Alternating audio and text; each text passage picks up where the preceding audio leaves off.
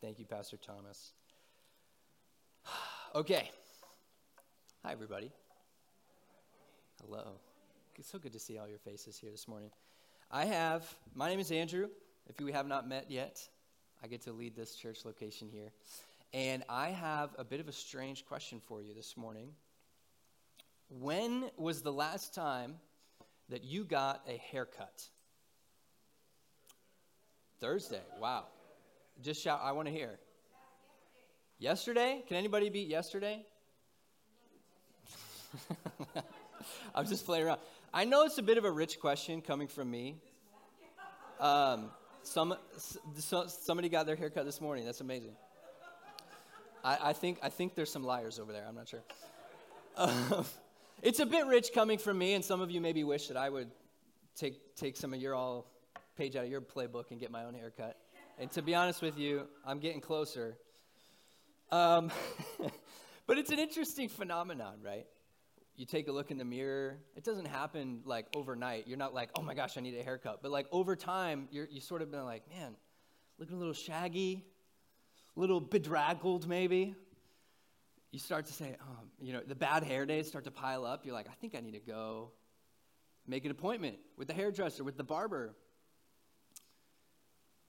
And then when you go, don't, don't we all do this? We go, like, you get to the parking lot and you, you know, kind of pull out your phone, you start Googling, right? You're like, men's short hairstyles, straight hair, women's curly bangs, let, you know, like, I, we, we just, and, and then we sit in the chair and we go to the barber or the hairstyle, we say, this is what I want to look like, right? And it's like a, like a celebrity or like some model. Have to, I, I wonder what the barbers think, think about. They're like, I, like this haircut's not going to make you look like Channing Tatum. Like I don't know what you're. Um, and we actually have a barber in our church, Alex. He's actually downstairs volunteering, and I wanted to ask him if I was like if that was something that just I do or if that's like a thing. And he said like 99% of the people that come to see him to get their hair cut like do that. And they're like, "This is what I want to look like." And that's that's essentially what we're doing with this sermon series that we've been in through the month of January. We call Church in the Mirror. And as a community and as individuals, we're taking a really long look in the mirror, and we're not looking at our appearance, we're not looking at our hair, but we're, we're looking deeper, sort of to our souls, to, to what's inside. And, and in the same way that we would look and see, like, oh man, I'm not looking at, like, you know, the Channing Tatum is starting to disappear. We go to get, get that appointment. The same way we start to look at our souls, man, there's a gap there's a gap between where I want to be and where I am. And so, you know, what we've been doing through this series is trying to figure out how, how do we start to go about closing that gap. And so last week, we talked about prayer. And if, if that's something that you feel like, you know, you, you have a gap in your life and you, you, get, you didn't get to see that or be a part of that message, it's online. You can go back and check it. it I hope it's helpful. Uh, to, to start to figure out how to close that gap. This week, we are talking about, drumroll, money. Oh. no raucous applause for, for money. No, I, I, I get that this can be a touchy, t- touchy subject, a little uncomfortable before any of you decide that you want to check out for the rest of the Sunday and start daydreaming or, you know, Googling men's hairstyles, I just want to say two things. And if you still want to check out after that, I can't stop you. But the first thing is, Jesus, like the guy that we base our entire lives around, spent like the majority of his time when he was teaching people talking about money. Like over 50% of what Jesus teaches when he's teaching is on this subject of like money and wealth and possessions and how do we handle that as Christians. And I, the reason he does that is because Jesus knows that the relationship that we have with money has a huge impact on the state of our souls. That if, if that relationship, our relationship with money starts to kind of get twisted and, and turn sour, it can have huge repercussions on, on what happens internally in our hearts. And so I'm bringing it up today for not, not because I want your money, not because we're trying to like make a budget here at the church, But I'm bringing it up for the same reason that Jesus brings it up because I love you and I care about your hearts. The second thing that I want to say before we jump in is that I have been in really deep prayer over this message uh, this weekend. I Friday is my sort of day to write sermons, and I wrote the sermon. We, you know, put it together, and then over the course of the weekend, I was really start. I just had this unsettled feeling in my spirit, and uh, so I got here to the building long before the sun rose, while you were all still tucked in bed, and was just really deeply in prayer about what is it that God really wants to say to us. And I ended up scrapping that entire sermon. And uh, what you are, will hear is what I felt like God was bringing to me over the course of this morning. Uh, and I hope that that is helpful. And I'm not 100% sure that I have like the sermon, but I am 100% sure that no matter what your relationship is with money, where you're at today, God loves you and He is inviting you to take a step of faith and of freedom this morning. So, we're going to start by sharing what we believe about money, what we believe about how this plays a role in our life. And then, like, just like we did last week, we're going to look at some uh, results from our survey. So, this is the statement that we have when it comes to money. Uh, it goes like this God is generous to us, so we live beneath our means to give beyond our limits. I'm going to say that again. I want you to, I want you to read it with me, okay? God is generous to us, so we live beneath our means to give beyond our limits. That's what we believe as a church. That's what we believe as a community. If you place membership here, you're sort of like throwing your hat in the ring and saying, "This is I believe this. This is this is my, you know, my statement as well." And I, for me personally, it's very helpful to commit these to memory because it just allows the Spirit to sort of bring them back and bring them back in, in times where they are helpful and relevant. So that's what we believe. And then here are some survey results. So if you remember in October, as a church community, we took a, a survey with like 80 something, like a huge survey on all these different areas of church health to kind of gauge, sort of look in the mirror and say, where are the gaps? Where do we need to grow? Where are the things sort of off base? And so here are some of the results as it relates to giving and money. The first question was just about how much have you supported Mount Hope by giving in the last year?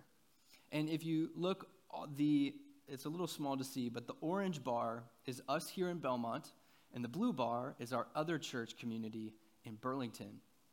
And you can see there, uh, first of all, this is, this is amazing news, by the way.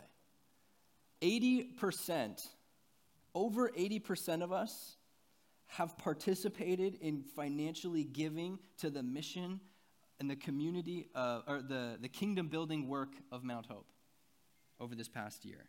80%.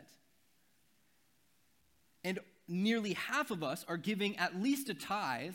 A tithe, if you're not familiar with that word, that is giving 10% of your income giving at least a tithe or more. That's amazing, amazing news. So can we celebrate that for a second? That's that is so awesome. We are living this out. We are living this belief out. Here's the second question. It's about how well we are invited to give as an act of worship. And what you can see, again, some similar results. Very, very high, uh, about 80% are responding, yeah, we are regularly invited to do this. We are, re- we are connecting the idea of worship and giving. Maybe some of you might feel like it's getting connected a little too much. There wasn't, a, there wasn't an option to respond in that way. Uh, the, the next question I want to show you, I've got two more is how well do we as a church get instruction? Like, how well do you feel like you're being equipped to live out generosity and live out giving in your personal life and your personal finances? And we see here uh, some also some strong results, but things are starting to skew a little bit. We're starting to see the gap. About one in four of us feel like we could really benefit from some more instruction. And the last question, this was, this was sort of the overall question. So the last question, and this one has more interesting results as well. Overall, how effective are we at living out stewardship and generosity in our church? The thing that I find really interesting about this one is that last bar right there, the, the DK, which in my head is Donkey Kong, but uh, it stands for don't know. 18% of us here in Belmont responded that actually, I'm not really sure. And, and uh, you know, there could be a couple reasons for that, but it seems like there's a gap here that we feel at least a little bit like we're not entirely sure what it looks like to live this out. We're not entirely sure for like my personal finances, what does it look like for me to live out generosity in the, the way that we described in that statement that we read together? And so for the rest of our time, that's what I'm hoping that we can get into. As we look at to God's word to get a picture of what does it look like? Like what's the the you know the photo that we're going to show the barber to say this is how I want to look. This is what I want the shape of my soul to be. And so if you have a Bible with you, I'm going to invite you to open up to Philippians chapter 2. Philippians chapter 2. And as you do that, I'll say that I think, I don't know if money is unique in this way, but when we think about how we're supposed to handle it, I feel like my mind, maybe this is just me, but my mind usually jumps to like the, the verses that tell you what not to do that what, what you're not supposed to do. And we've got all kinds of those examples of how not to handle your finances. But I think what we're going to get into here in Philippians chapter 2 is like the best the best example of how we should live and how we should view our finances and hopefully that can sort of sink into our hearts and help us move in that direction. So this is this is what it says in Philippians chapter 2. We're going to start right there in verse 1. If you have any encouragement from being united with Christ, if any comfort from his love, if any fellowship with the Spirit, if any tenderness and compassion, then make my joy complete by being like minded, having the same love, being one in spirit and purpose.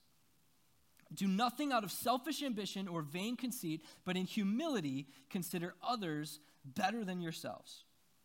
Each of you should look not only to your own interests, but also to the interests of others. Your attitude should be the same as that of Christ Jesus, who, being in the very nature God, did not consider equality with God something to be grasped, but made himself nothing.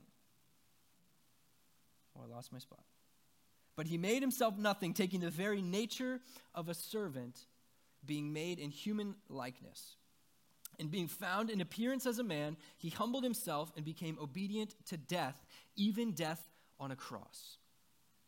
Therefore, God exalted him to the highest place and gave him the name that is above every name, that at the name of Jesus every knee should bow in heaven and on earth and under the earth, and every tongue confess that Jesus Christ is Lord to the glory of God the Father. Let's pray together for a second.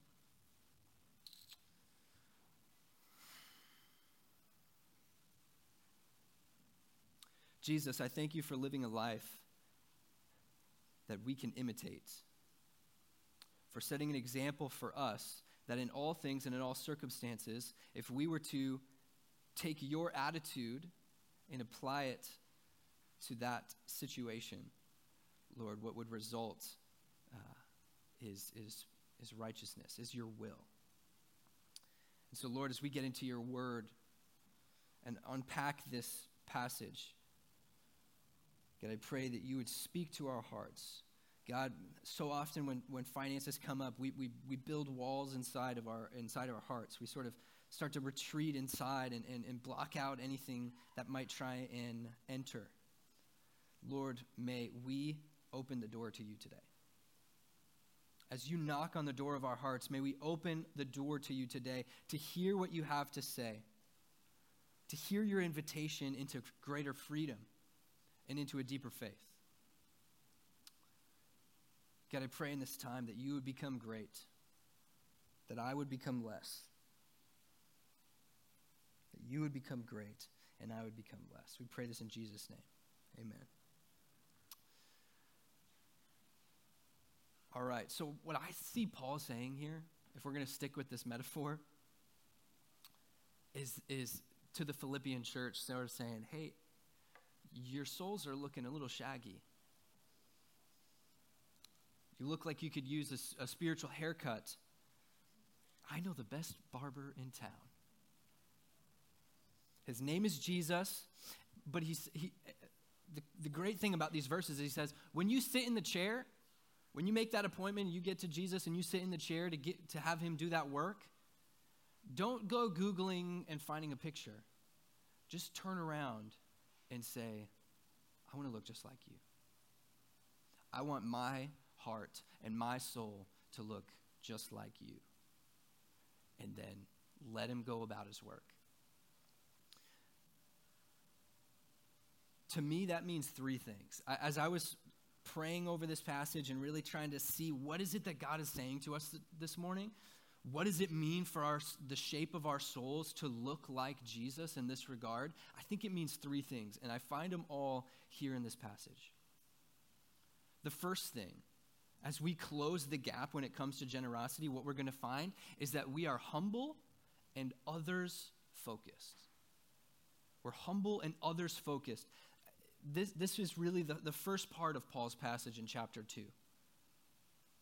He says, look, if you have, like, if, if following Christ has given you any blessing, right? Like, if you have comfort from his love, tenderness, and compassion, like, like, like join together and do nothing out of selfish ambition or vain conceit, but in humility consider others better than yourselves.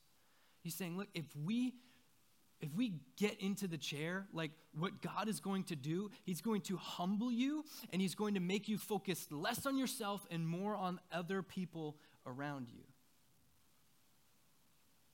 When I think about that, I, my mind immediately goes to Acts, to, the, to, to where the church first began. In Acts chapter 2, Peter, who was one of Jesus' apostles, well, all of the apostles are sort of praying together in this room, and the Holy Spirit falls on them in this really powerful, profound way and they start just like speaking messages speaking in languages they never even studied. And peter, like a crowd starts to gather like what's going on here? And peter preaches this sermon and a, and a church forms. The people it says the people were cut to the heart and a church starts to form. And what we read in acts is that a few things started to happen. A few things characterized that church. This is what we read in acts chapter 2 starting in 44, it says, All the believers were together and had everything in common. Selling their possessions and goods, they gave to anyone as they had need.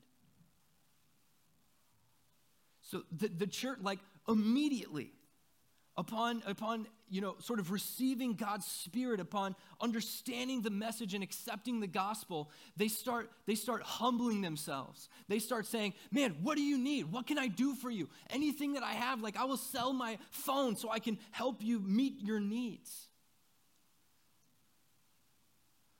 That's so countercultural to the world that we live in here in, in this century and in this country finances are, are, are we, we're, we're trained even from as little kids to like don't tell people to like keep your salary a secret and to sort of you know if you're having problems like don't don't let people know that. Like you, you know you got to keep up the the the standard of living the facade of how you know I'm, yeah i've got a good job life's good and all of that. It's a very very different lifestyle to what church started out as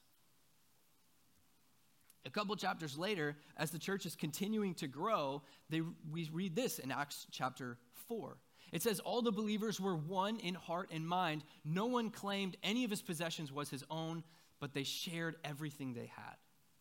They shared everything they had. It is a radical lifestyle, but it's the one that, like, as we go on this process. If you're committed to following Jesus and, and, and growing into his image, which what that's that's part of what it means to be a Christian, like this process should be happening in your life. That you should be getting humbler, that you should be you should be starting to pay attention more to the needs of other people around you. And I think if we're going to really live into this as a community, we need to we need to first we need to stop hiding from each other and we need to stop holding back from each other. We need to stop hiding our needs. We need to stop hiding like that you know the fact that that we're you know wrestling to pay the bills or that you know we're, we're really worried about when the car is going to give up because we don't know what we're going to do after that like we need to start being open with each other like nobody like how, how can we meet needs as a community if we don't even know what's going on in each other's lives i don't i don't think that that's possible so we need to, we need to stop hiding from each other and if you're here and you have needs like you, you do all of us a disservice by hiding them from us, including yourself. So we need to stop hiding from each other and we need to stop holding back from each other. That, that when needs arise, we are quick to jump in. And this, th- that community living, that others focused type of life, it works when everyone is on board. It works when everyone's committed. Things like provi- God's provision happens. It's amazing. Like, think, if, it seems to me that like God just multiplies stuff when we do it together. I think about times in our community, uh, in the past of our community, where generosity just multiplied and like a car appeared for a person who needed a car. It's amazing. But we need to keep doing that. We need to keep leaning into that. And maybe you don't have, you know, $100 to put towards a need, but you can forego something. You can forego a cup of coffee and put $5 in. That's, that's the kind of community. It's like, man, it's not my money, it's our money. How, what do you think would change if all of us went, took that attitude? That, like, hey, none of our salaries are really ours, are, are our own, but they're ours, like, together. That would be crazy. But I think that's the, as, as radical as it sounds, I think that's the direction that Jesus is leading us. The second thing that I think it means for us to look, for our souls to look like Jesus as we grow in this way, is that we don't grasp comfort. We don't try and get our hands around it and hold on to it really tightly. Paul says that we should have the same attitude as Jesus, who made himself nothing, who considered equality with God. Think about like the wealth that comes along with that. Uh, not something to be grasped, something to sort of like kind of do this with. Equality with God. And he's calling me to do something else, and okay, I'm, I'm making myself nothing. I'm going to take the form of a servant as we grow in this way and as our souls start to take that shape, we start to open our hands around the comforts in our life. It doesn't mean we get rid of them all and we live, you know, destitute lives. Scripture also says that God is a good father who gives good gifts to his children. God doesn't want you to like I don't think God wants you to live a life that is completely devoid of comfort. But I think if you start to close your hands around those things, your relationship with money is going to twist and it's going to put distance between you and God. And so as we grow, our, comf- our hands should be more open when it comes to our comforts.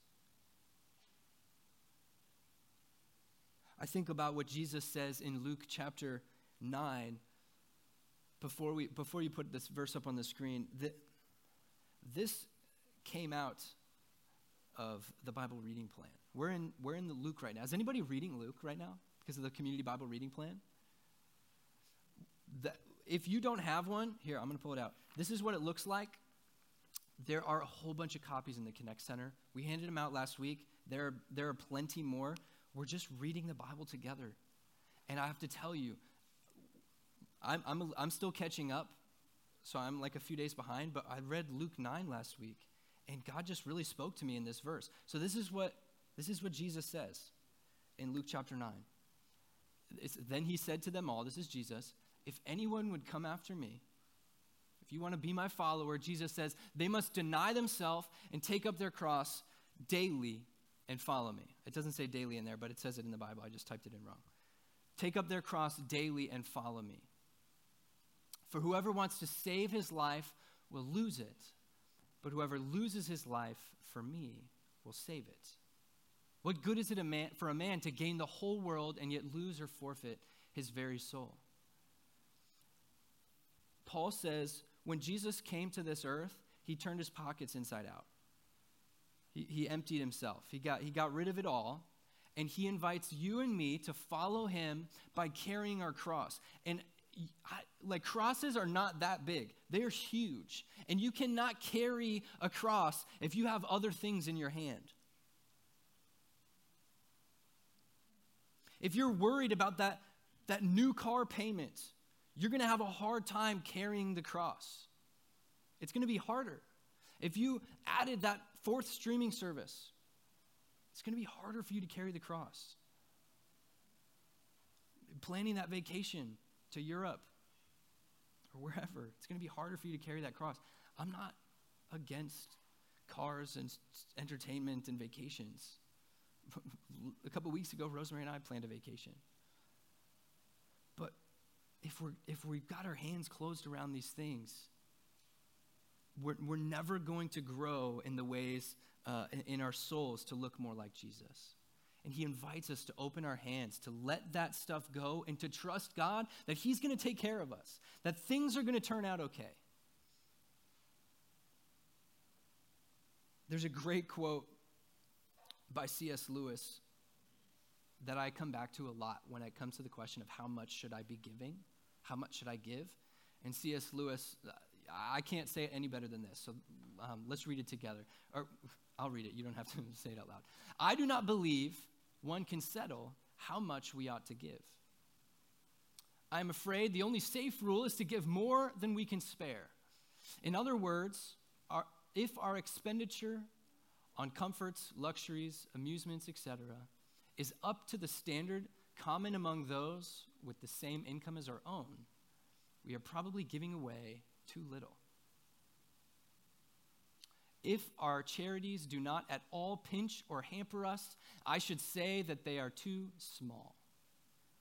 There ought to be things we should like to do and cannot do because our charitable expenditure excludes them.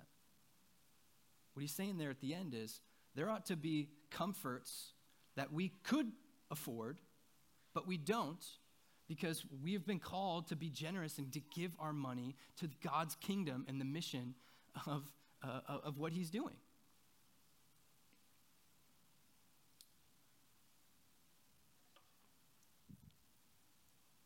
Has anyone ever been to a nation that struggles with a very high poverty rate? You put your hand up if you've ever been somewhere like that. Have you found it to be the case that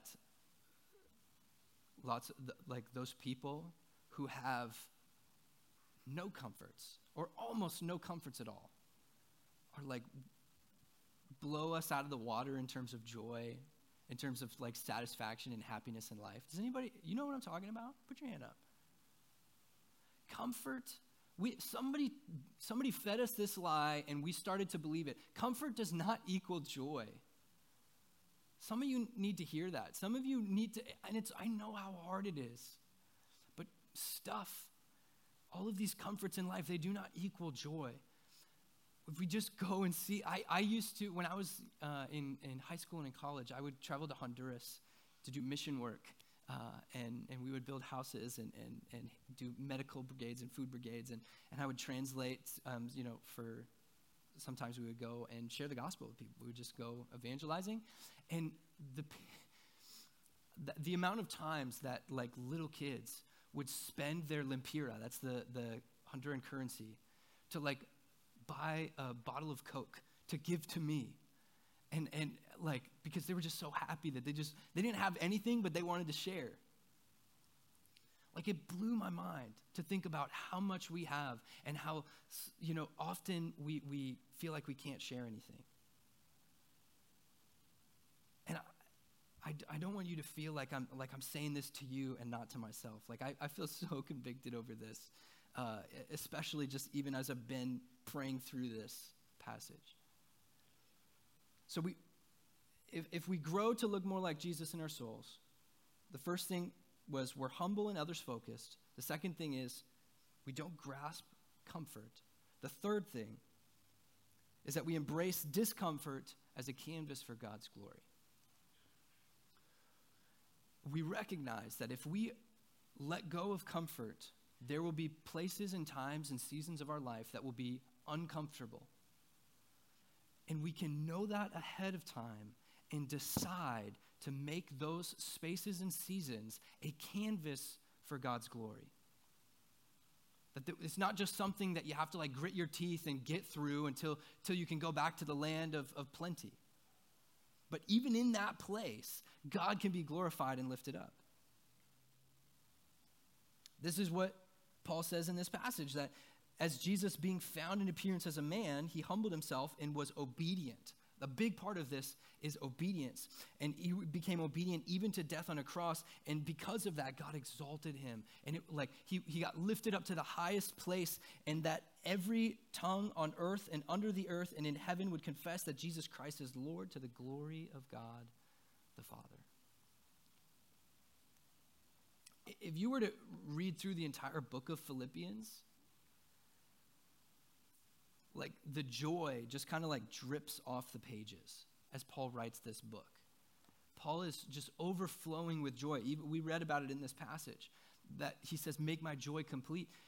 Paul, do you know that Paul is writing this letter sitting in a jail cell?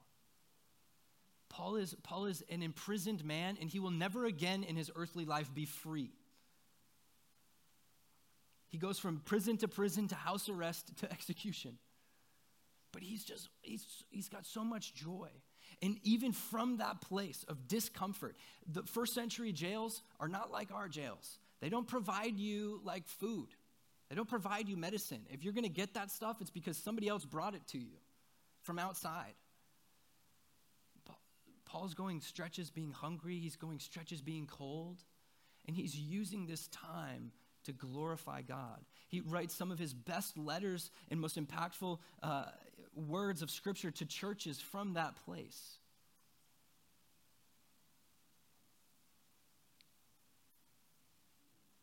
This concept, th- this concept has a name in the workout world. This sort of embracing the discomfort for, a, you know, to, to create something greater. In the workout world, it's called progressive overload. And I don't know, we've got some personal trainers here or anything like that, but I, I know there are some. So forgive me if I totally butcher what this actually means. But essentially, how it works is we lift weights that are just sort of on the edge of what we're capable of doing, and it overloads our muscles to the point where they start to, like, in really tiny ways, they start to rip and tear. You think about curling that dumbbell, the, the bicep starts to tear apart and rip apart. And then what you do is you rest for a little while, and your body starts to, to recover, and it builds back like stronger tissue to like reconnect the tears. So next time, it doesn't tear as much. So you progressively overload more. So you add a little bit more. You curl five more pounds. And over time, like the muscle just grows and grows. And then you get like gigantic. We're back to Channing Tatum. Like, that's, that's how it works in the workout world. Over time, you lift heavier and heavier weight. And it's the same way in our spiritual life. In Romans 5, Paul talks about rejoicing in suffering, celebrating when life really, really stinks, when it's really, really hard. Because he says, like, it starts to do this stuff. It start, there's progressive overload. The suffering stretches our souls till we get sort of these little rips. And then God comes in and he does his work and he, he starts to stitch us together and we're stronger and better and our souls start to look more and more like him. In Romans 5, he says that it, le- well, let me just read it. I don't have to paraphrase it. I don't think I have these on the slide. Yeah, I don't have these on the slides. But let me hear. This is what he says. We also rejoice in our sufferings because we know that suffering produces perseverance, perseverance, character, and character, hope. And so when it comes to money, like di- discomfort and suffering maybe are in two different places, but they're on the same road. That we, we take a step of something that's uncomfortable.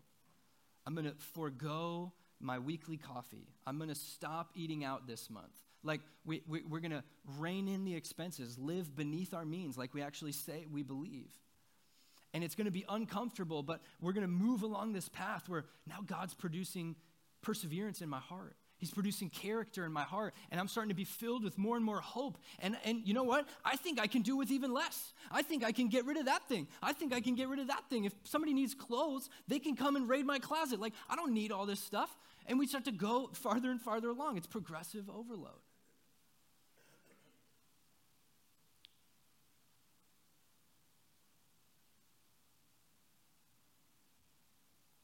I'm going to invite the worship team to come back up, and I'm going to very quickly try and answer the question how? If that's the picture of what we're sort of changing into, people who are humble and others focused, who let go of comfort and, and embrace discomfort, if that's the people we're turning into, how does that happen? That's why I, I really like this idea of a, of a barber. Because if you were to try and cut your own hair, like that would be a disaster. I know it because I used to do it in college. It was horrible. Rosemary can tell you, really bad. But what we do is we sit down in the chair and we do what the barber says, right? Barber says, "Hey, turn your head to the side a little bit. To, you know, kind of keep your chin up, whatever. Whatever the barber says, we do that."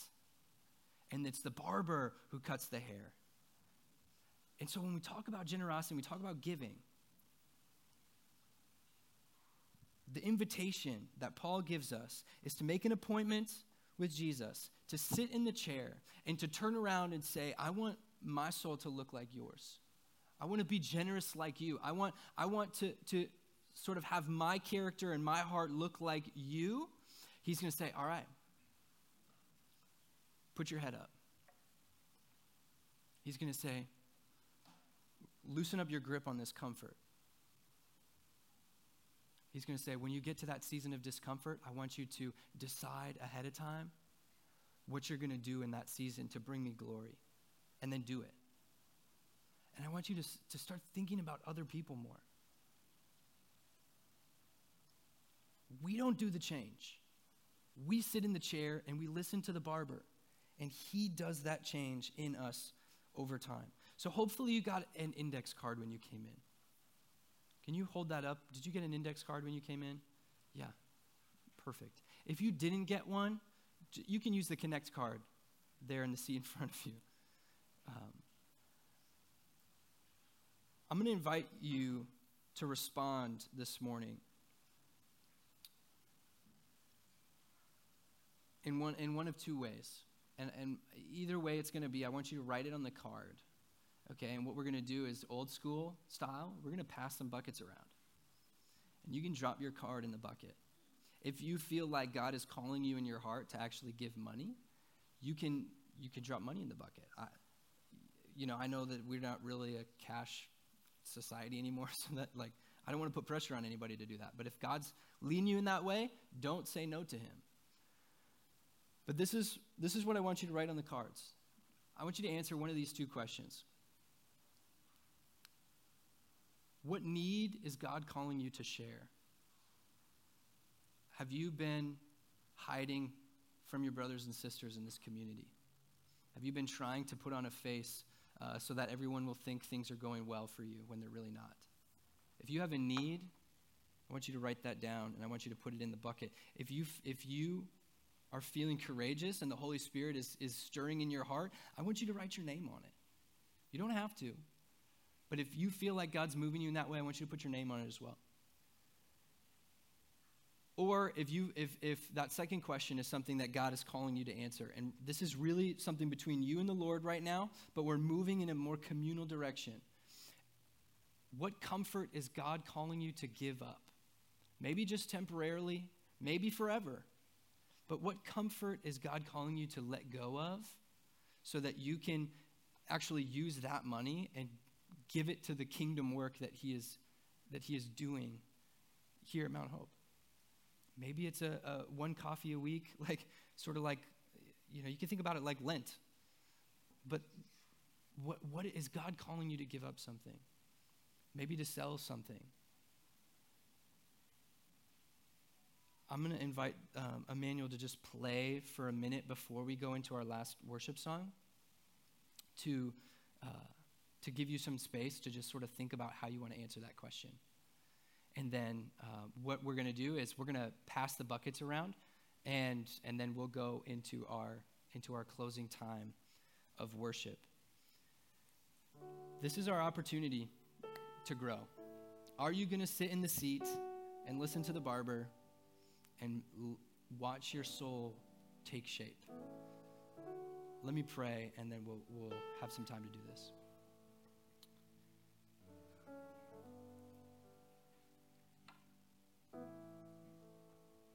Dear God, I hope I hope you're glorified. I hope that was clear. I hope that the, the heart comes through, God, that that man, I just love these people. I want to see them become more like you. Like that's what we're about here at our church, that we would grow in our knowledge and love of you and lead others to do the same. And God, I pray that we wouldn't let this opportunity pass us by. That if, if you're leading us and stirring in our hearts to give up something so that we could look more like you, so that your kingdom could grow and your glory could, could fill the earth, God, would you provide the faith that's required? Would you provide the, the strength that's required to make that initial decision and then just be with us every step of the process. And God, I pray for those of us in our community who have needs, who feel like it's not a safe place to share them. God, would you forgive us as a community for not, uh, for not welcoming that kind of conversation? And Lord, would you be gracious to us to, to be able to share and receive those needs, to cover them with prayer, and to jump together as a community at how we can start to meet them. I thank you and I praise you for the ways that you've done that for us in the past when people have had the courage to step up. And I pray that those things would start to happen more and more often. And for all of us, God, would you give us the faith would you start to build our souls more and more so that we could live beneath our means and give beyond our limits? It's not about it's not about making budgets, but it's about your glory. It's about your kingdom. Like this all comes back to who you are and what you're doing in our lives and through us. So all of this, all, all of however we respond, Jesus, is a worship to you. It's a praise to you. I pray that you are glorified through it. We pray this in your perfect name. Amen. I'll give you guys just a minute to fill those out, and then I'm going to invite the ushers to come and